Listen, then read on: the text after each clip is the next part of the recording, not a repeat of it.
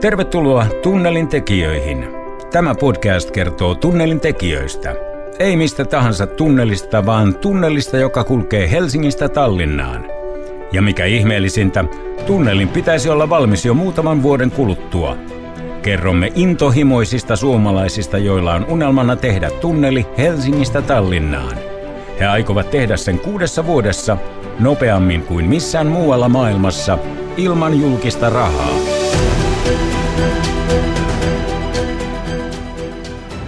Tämä on Tunnelin tekijät podcastin toinen jakso kahdeksasta. Ensimmäisessä jaksossa kerroimme, kuinka suomalainen visionääri Peter Westerbakka tiimeineen on saanut idean rakentaa tunneli Helsingistä Tallinnaan muutamassa vuodessa.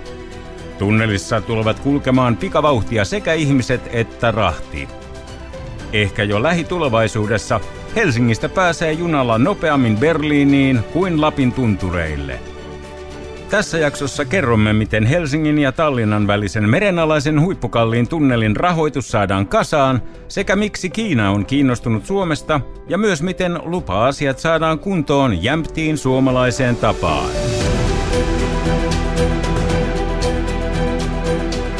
Lupiin liittyvät asiat on kyllä ennen kaikkea niin ihmisten tahdosta kiinni. Edellisessä jaksossa tutustuimme intohimoa puhkuviin ihmisiin, jotka ovat valmiita rakentamaan Helsingin ja Tallinnan välille merenalaisen tunnelin.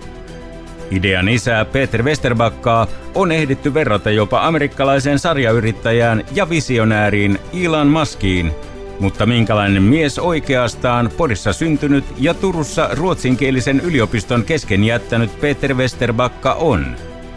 Annetaan projektissa mukana olevien kertoa – näin Westerbakkaa luonnehtivat tunneliprojektissa mukana oleva rakennusliike Firan arkkitehti ja kaupunkisuunnittelija Tero Vanhanen sekä Peter Westerbakkan liikekumppani ja oikea käsi Kustaa Valtonen.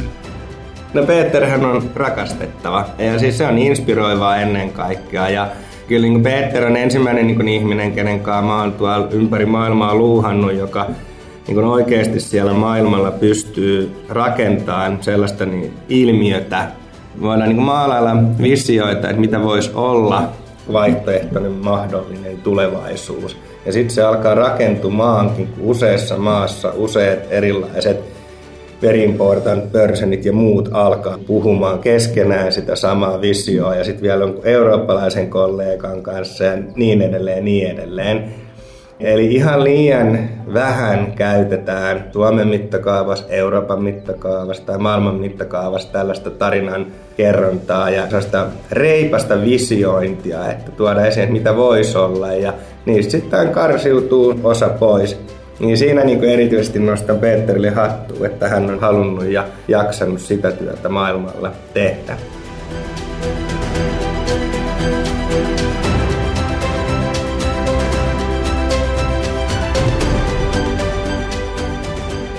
Ollaan tunnettu jo ihan pitkältä ajalta, että hopelautui aikanaan kollegoja vuosituhannen alusta asti. Ja tota, mutta joo, siis hän on, on hyvin visionäärinen henkilö, näkee paljon aina niin kuin niitä mahdollisuuksia, positiivinen ihminen ja aivan superaktiivinen, niin kuin varmaan kaikki näkee julkisuudessakin, niin hänellä oikeasti niin kuin riittää sitä kapasiteettia pyörittää useita hankkeita samaan aikaan ja monesti sitten näkee niitä linkkejä myöskin, mitä hän tykkää rakentaa näiden eri hankkeiden välillä. Peter ei ole unelmoja varsinaisesti. Mä en, se, on, se johtaa ehkä väärään ajatusmalliin. Että visionääri tässä tapauksessa, niin hän on hyvin konkreettinen sellainen. Hän näkee ne mahdollisuudet ja hän pyrkii toteuttamaan niitä. Tietenkin ei kukaan pysty tekemään asioita yksin.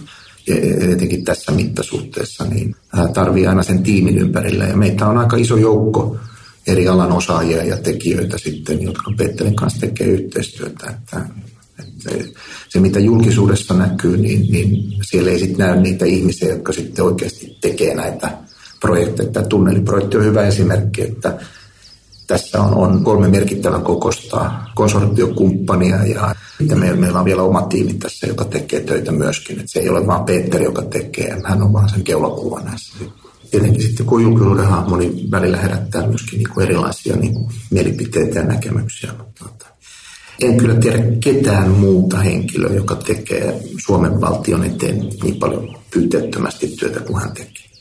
Se on, ja se on totta. Helsingin ja Tallinnan välisen tunnelin kustannusarvio on peräti 15 miljardia euroa. Puhutaan siis erittäin suuresta ja merkittävästä hankkeesta kahden maan välillä. Tämän suuruusluokan rakennushankkeita ei Suomessa ole tällä hetkellä käynnissä ja maailmallakaan niitä ei ole monia.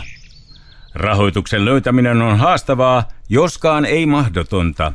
Antaa Peter Westerbakkan kertoa. Onhan, onhan niitä, niin kuin siis sanotaan, ne maailmalla niin kuin isoja ja vielä niin kuin suurempia, suurempikin hankkeita. Et, et, et, et, ei se, tai esimerkiksi jos katsoo tuota Hongkong Macau välikkä nyt just on avattu missään tunnelia ja siltaa näin, niin, niin se oli joku parikymmentä miljardia. Ja kyllä näitä niin kuin löytyy, mutta joo, ei niitä nyt niin kuin silleen, mielettömiä määriä tietenkään. Mutta mut sitten taas ei tämä maailman niin kuin, mittakaavassa, niin joo, tämä on iso hanke, mutta ei nyt ole mitenkään niin kuin täysin ainutlaatuinen, että näitä nyt tehdään. Silloin kun toi Saimaa-kanava tehtiin, niin, niin sen, ää, sehän oli koko ää, Suomen niin kuin silloinen budjetti meni siihen. että nythän me ei puhuta niin kuin läheskään vastaavan kokoisesta, että jos suhteuttaa niin kuin kansantalouden kokoon, niin, niin ää, tehdään niin kuin lähelläkään jotain niin kuin vaikka Saimaan kanavan ponnistusta aikoja alussa se on paljon rahaa.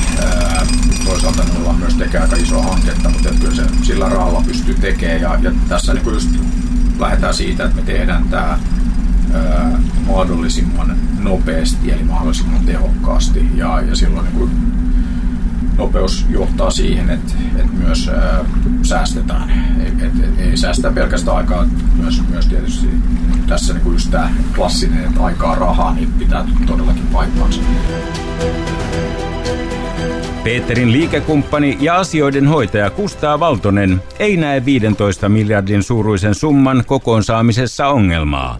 En käyttäisi termiä rahaa pöydällä, että kyllä siihen joudumme tekemään siihen paljon työtä, mutta me tiedämme hyvinkin tarkkaan, että kenen kanssa me näitä keskusteluita käydään. Ja sitten on hyvä muistaa että rahoituksen suhteen, että e- emme me tarvitse 15 miljardia nyt. että tota, tällä hetkellä niin, niin meillä on joukko ympäristökonsultteja ja lakimiehiä tekemässä ja täyttämässä erilaisia lomakkeita ja, ja näitä ympäristövaikutusten arviointia tekemässä. Et oikeasti se isompi rahantarve syntyy siinä vaiheessa, kun aletaan näitä porakoneita niin kuin, ää, asennella paikoilleen ja, ja niin. tuota, työt lähtee niin kuin käyntiin. Et, et tässä on, vielä, siihen on niin kuin vielä, vielä jonkin verran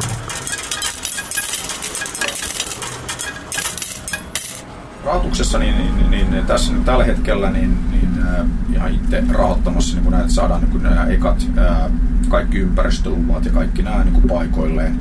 Et sitä sitä niin kuin tehdään tällä hetkellä ja tehdään niin kuin mahdollisimman ripeästi, että ennen, ennen kuin meillä on luvat paikalla, niin ei tietenkään pysty tekemään paljon mitään. Peter Westerbakka etsii Tallinnan tunnelihankkeelle rahoitusta aivan muualta kuin valtioiden kassoista – Koko hurja 15 miljardin potti on tarkoitus hakea yksityisiltä rahoittajilta. Tehtävä on vaikea, mutta ei mahdoton. Mä lähdetty siitä, että, että Suomen valtiolla, Viron valtiolla, EUlla ää, ei ole rahaa tähän. Eli, eli rahoitus tulee muualta kuin valtioilta tai EUlta. Ja, ja se on, se on niin kuin tärkeää tässä, että sehän tulee aika selkeästi oikeastaan niin kuin molemmilta valtioilta ja myös erittäin selkeästi EUlta, että ei ole rahoitusta odotettavissa. Ja sitten lähdetään niin kuin eteenpäin sen, sen mukaan, että okei, valtiot ei rahoita, EU ei rahoita, niin sitten tehdään yksityisellä rahoituksella. Tunnelihanke on iso juttu sekä Suomessa että Virossa – se on molempien maiden päättäjien unelma, joka on pitkään vaikuttanut mahdottomalta hankkeen kalleuden vuoksi. Toukokuussa 2018 molempien maiden hallitukset antoivat yhteisessä kokouksessaan Viron parlamentissa julkilausuman, että tunnelihanke on tärkeä sekä Virolle että Suomelle. Vertailukohtaa voi hakea esimerkiksi Malmöön ja Kööpenhaminan välisestä yhteydestä. Juutirauman silta on luonut aidon kahden eri valtion välisen kaksoiskaupungin, jota voi verrata mihinkä tahansa maailman metropoliin. Suomen ja Viron hallitusten julkilausumassa todettiin myös, että paras tapa tehdä tunneli on toteuttaa se yksityisellä rahalla.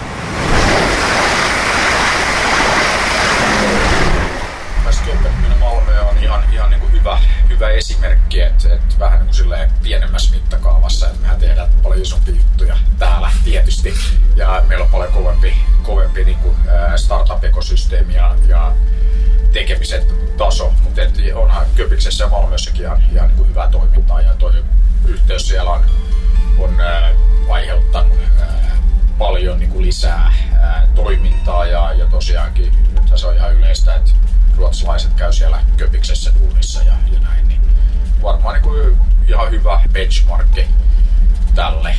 Mielestäni niin erittäin hyvä, hyvä niin osoitus siitä, että, että kun parannetaan niin näitä ja nopeutetaan yhteyksiä, niin se johtaa siihen, että tulee niin lisää toimintaa ja lisää, lisää tekemistä. Et, et kyllä se maailma niin kuin toimii niin. Ja, ja jos tällä hetkellä vielä katsoo niin tätä Helsingin-Tallinnan niin väliä, että nyt meillä on niin kuin reilu 10 miljoonaa matkaa vuodessa tällä niin kuin pari tunnin yhteydellä, ää, niin ää, kyllä se tulee niin kuin merkittävästi nousee, kun se on 20 minuuttia ja sitten vielä 20 minuuttia kentältä kentälle, eli Helsingin lentokentällä, Tallinnan lentokentällä, niin, niin nehän on käytännössä niin kuin yhtä ja samaa lentokenttää jatkossa vaihdeterminaaleissa.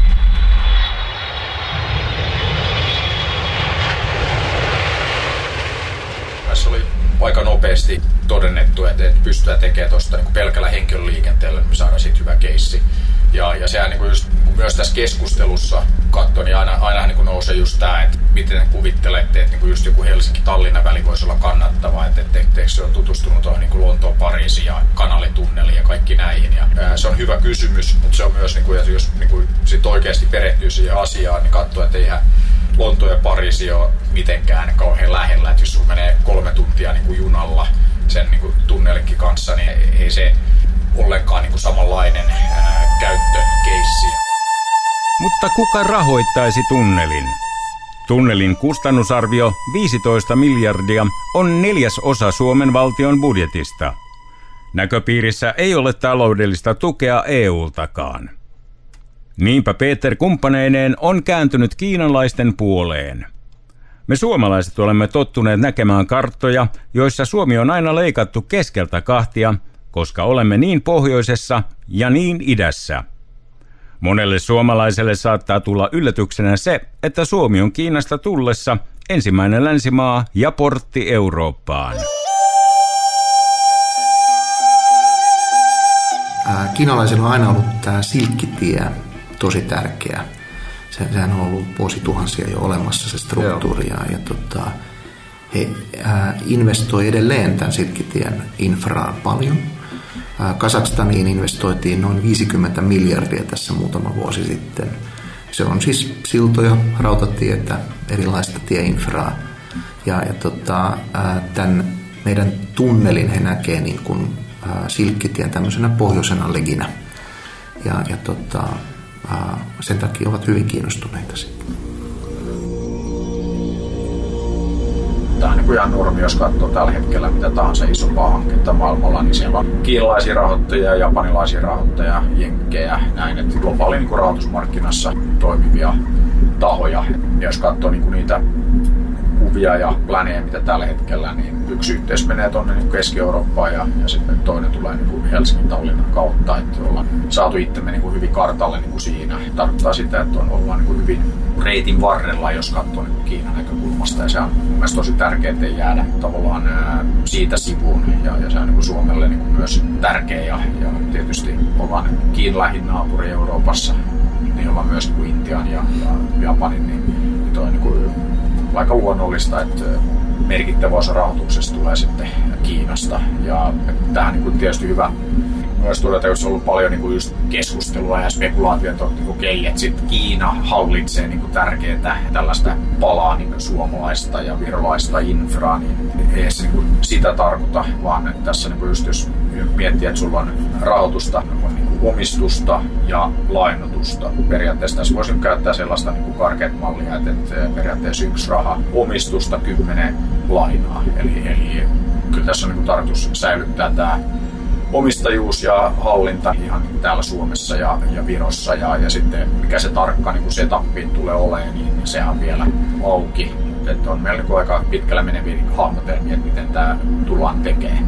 Mutta se on niin hyvällä mallilla ja mitä monta kertaa aikaisemmin, ettei, ettei se rahoitus ole suurin haaste tässä. Että kyllä tässä kun, niin aina kun sulla on hyvä keissi, hyvä tiimi, kyllä siihen rahoitus löytyy ja tämä on ihan, ihan samanlainen, että vähän isompi, mutta et, ihan sama logiikka niin kuin tässä pelaa. Et, et, no, en ole kovin huolissani siitä, että, että se rahoitus saadaan kyllä hoidettua. Tämä tehdään yksityisellä rahoituksella ja haetaan ne rahat sitten Kiinasta, Japanista, Jenkeistä, mistä tarvii. Sitten me ollaan käyty jo keskustelua paikallisten eläkevakuutusyhtiöiden kanssa ja, ja tullut niin kuin just hyvää palautetta siitä, että tämän tyyppisiä hankkeita on kaivattu ja, ja just että pitkäaikaisia turvallisia, ei välttämättä niin kuin mitään mieletöntä niin kuin returnia, mutta et, et kuitenkin niin kuin just vakaa ja varma niin kuin returni, niin siinä, siinä mielessä niin ollaan niin kuin luottavaisin mielin ja, ja mennään ihan niin kuin suunnitelmien mukaan niin kuin eteenpäin. Kuuntelet Tunnelin tekijät podcastia. Olemme saaneet kuulla, miten muut Helsinki-Tallinna tunneliprojektissa mukana olevat näkevät hankkeen isän Peter Westerbakkan ja siitä, miten peräti 15 miljardin euron suuruinen budjetti saadaan raavittua kasaan. Tässä jaksossa kuulet vielä, mitä kaikkea pitää tehdä, jotta tarvittavat ympäristö- ja muut luvat saadaan kuntoon ja päästään käsiksi käytännön työhön.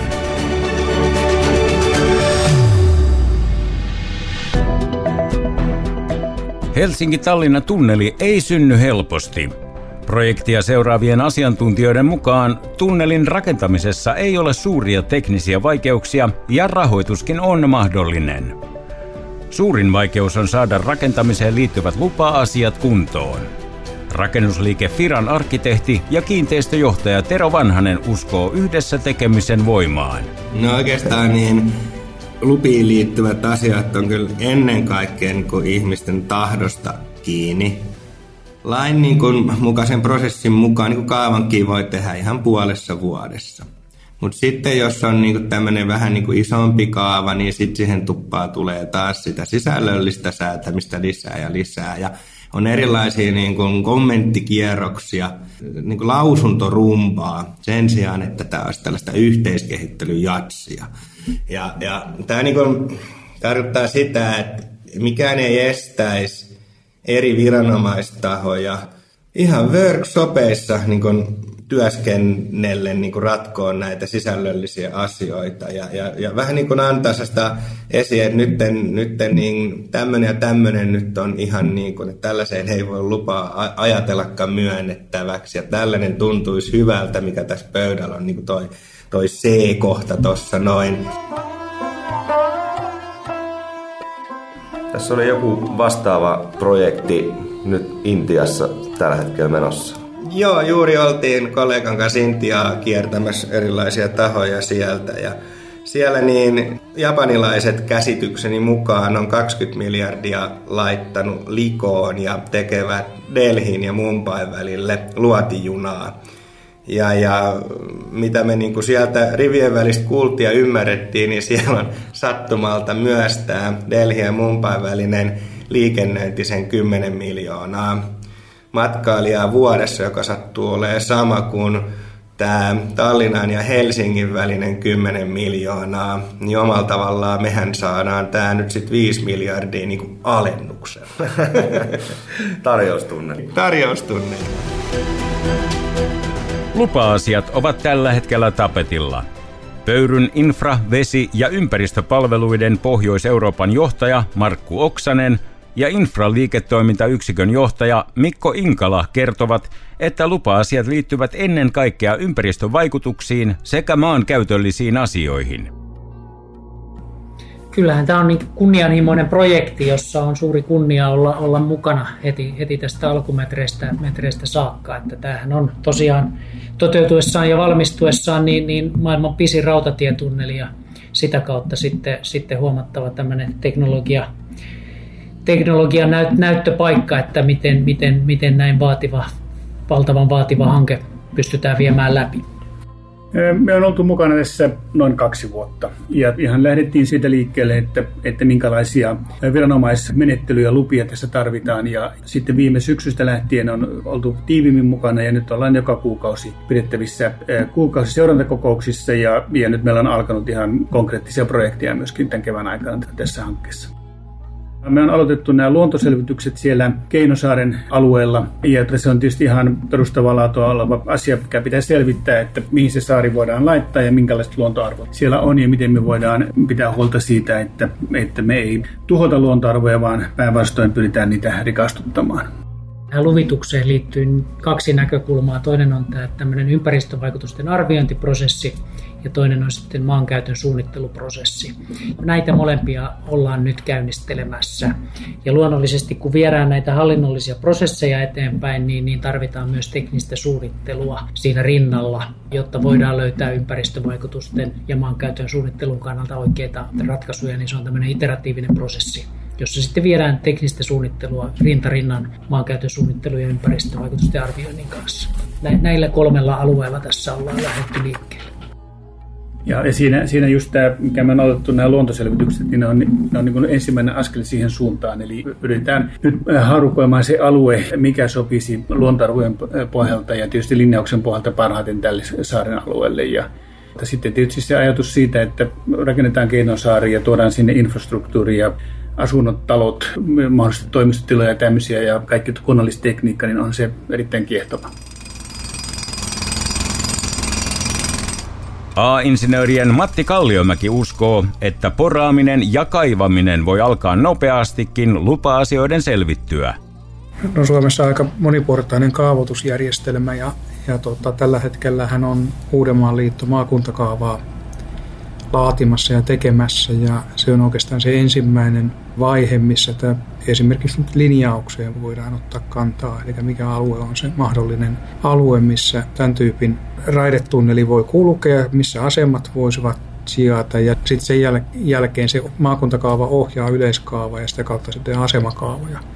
Eli tämä moniportainen tämä kaavoituskin järjestelmä, mutta se, että niin kuin Timo sanoi, että tämä ei, ei ole niin kuin mahdoton, jos halutaan, että annetaan edellytykset toteuttaa hanke, niin voi sanoa, että teknisesti ne on kaikki ratkaistavissa. Tämä on poliittisen tahdon ja tahdon asia ylipäätänsä, eli mitä se halutaan niin toteuttaa. Ja, ja tokihan nyt aloitettiin juurikin se, että nyt kun tämä hyvä-ohjelma on käynnissä, niin nämä on näitä tiettyjä steppejä, mitä tehdään. Tehdään hyvä ohjelmaa ja sen sitä esitellään, mikä se on ja sitten tehdään selvityksiä. Ja, mutta se, että kun on totuttu siihen, että jos on nyt vaikka kolmen tason kaavoja on, on maakuntakaavaa, yleiskaavaa, asemakaavaa.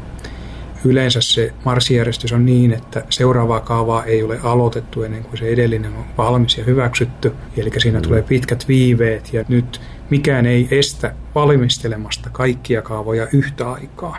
Sitä ei niin kuin mikään kiellä, mutta hyväksyttäminen siinä on tietty niin kuin järjestys, miten se tehdään ja tietysti tämä oikeudellinen valitusoikeuskin olemassa, mutta se, että siinä voidaan hyvin ottaa etunojaa siinä, että valmistellaan kaikki hyvin, eli ei, ei tarvitse aloittaa nollasta sitä seuraavaa vaihetta, kun edellinen on hyväksytty. Ja tämä on niin tämmöistä, voi sanoa, että uutta ajattelua siinä, että miten voitaisiin nopeuttaa hankkeita. Kyllä siinä on Suomessakin on todettu, että kyllä se on mahdollista, jos halua on.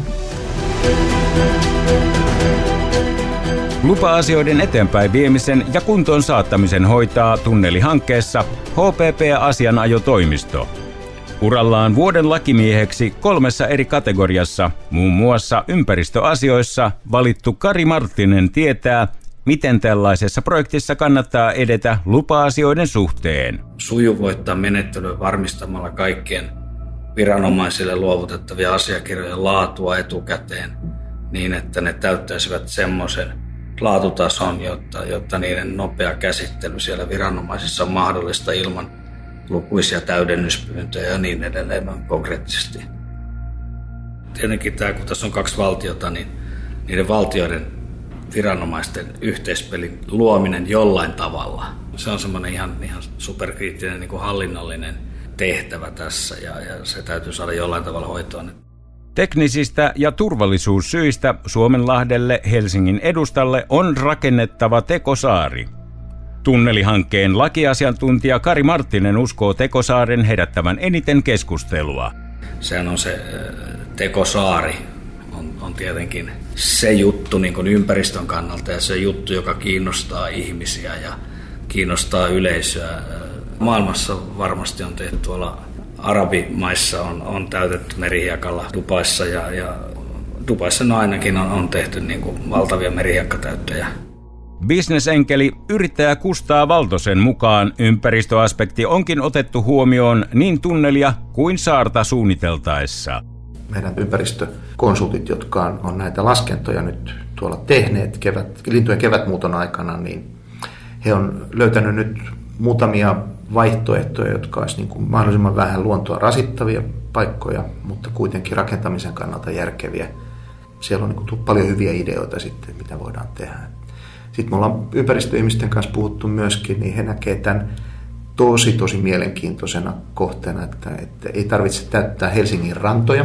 Nythän aika paljon tehdään niin kuin sitä, että täytetään näitä matalia lahtia ja, ja, ja tota, rakennetaan niin kuin kaupunki Helsinki-Espoo laajenee niin kuin meren päälle.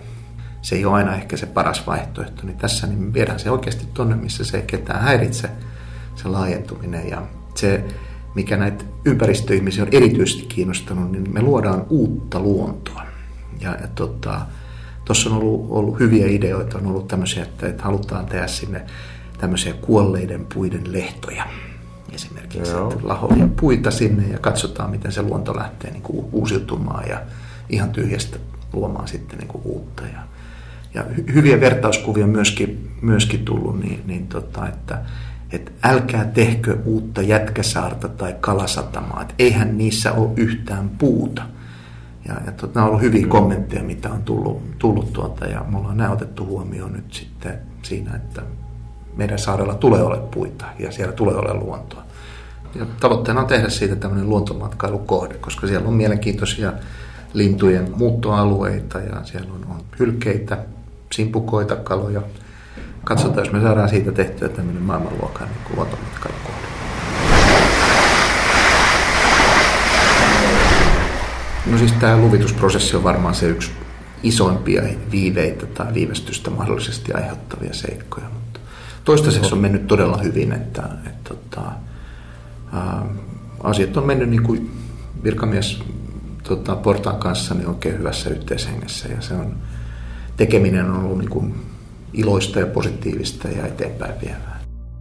Kaikki on innoissaan tuosta. Tämä on kuitenkin aika ainutlaatuinen hanke, että harvoista rakennetaan maailman pisintä rautatietunnelia. Että tota, luodaan uutta metropolialuetta, syntyy mahdollisesti uusi kaupunki tai kunta Suomeen ja, ja niin edespäin. Nämä on isoja asioita kyllä.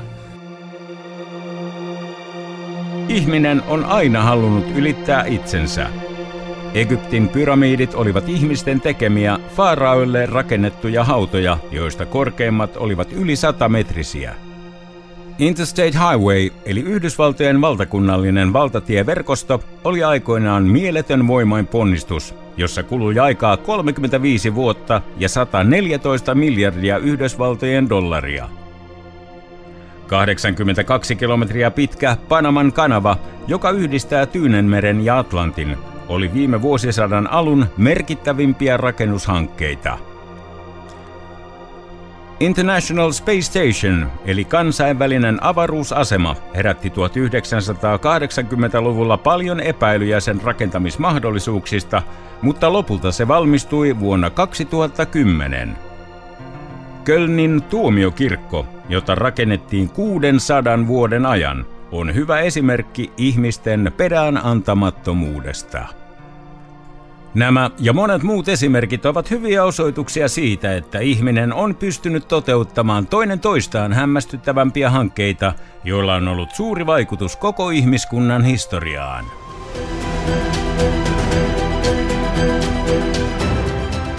Kuuntelit Tunnelin tekijät podcastia. Seuraavassa jaksossa kerromme, miten Suomen ja Viron välinen tunneli rakennetaan, miten Helsingin ja Tallinnan edustojen merialueiden kallioperät eroavat toisistaan ja millaisia teknisiä ongelmia on ratkottavana. Ja oikeastaan me ihan selkeästi rakennetaan yhtä isoa kaupunkia tai yhdyskuntaa enempää kuin yhdistetään kahta. Et matka-aikahan sen jälkeen on esimerkiksi Keilaniemestä Tallinnan keskustaa lyhyempi kuin tällä hetkellä se on jostain Länsi-Espoosta Vuosaareen.